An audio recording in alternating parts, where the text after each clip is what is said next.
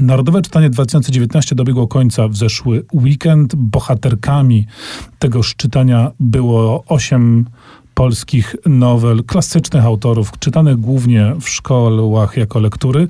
My proponujemy dzisiaj nieco alternatywne podejście do mm, literatury polskiej, narodowej i form krótkich. Taka nasza piąteczka narodowo-nowelistyczna. Chociaż początek przez ciebie, Szymon, wybrany jest początkiem hmm, takim nie do końca polskim. Tak, autor urodził się na terenie Rzeczpospolitej, która Rzeczpospolitą wtedy nie była. Nazywa się Józef Konrad, Józef Korzeniowski i pisał e, po angielsku. Natomiast znalazł się na naszej piątce z wielu powodów, między innymi dlatego, że w polszczyźnie się ostatnio czuje wyśmienicie za sprawą nowych tłumaczeń. I teraz tak, e, opowiadanie, o którym chcę opowiedzieć, to Tajemny Towarzysz, przełożone przez e, Magdę Heidel, i które mm, ukazało się najpierw w takim specjalnym numerze literatury na świecie pod tytułem Krótkie Pisanie, gdzie właśnie różne krótkie formy literackie zostały zebrane, a później w osobnym tomie opowiadań wydanym przez wydawnictwo Czarne. To jest taka typowa konradowska marynistyczna nowelka.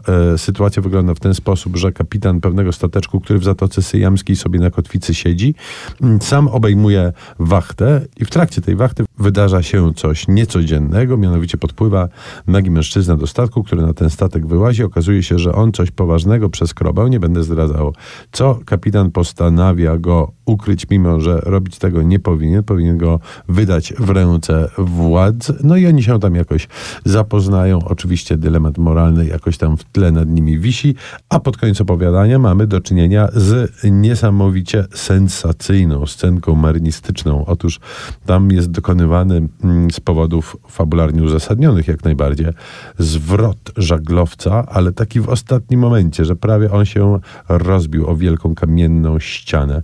I e, rzeczywiście muszę powiedzieć, że e, Konradowi udało się to zrobić ze mm, efekciarstwem godnym najlepszych e, mistrzów hollywoodzkiego kina akcji. Ja też sobie od razu wyobraziłem, że to byłby niezły materiał na film sensacyjny. Przejdźmy jednak na pozycje bardziej e, polskie w sensie językowym, bo kolejną pozycją na naszej liście koniecznych do przeczytania nowel narodowych będzie klasyczny utwór Olgi Tokarczuk, czyli Profesor Andrews w Warszawie.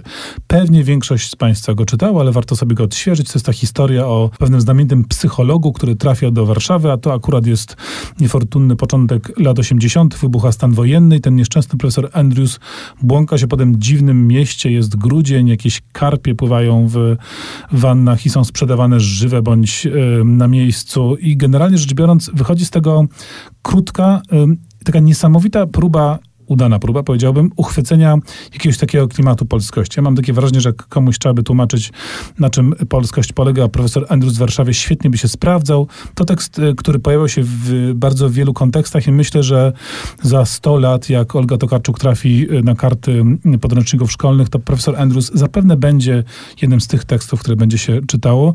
Warto sobie do niego wracać co jakiś czas, bo to naprawdę świetny jest kawałek opowiadania. Tymczasem do imponujących nowel polszczyzny wrócimy po przerwie, a przerwę wypełni nam muzyka z filmu, jak żeby inaczej, Pokot, a więc ekranizacja prozy Olgi Tokarczuk, a za muzykę odpowiedzialny jest Antoni Komasowo-Zarkiewicz.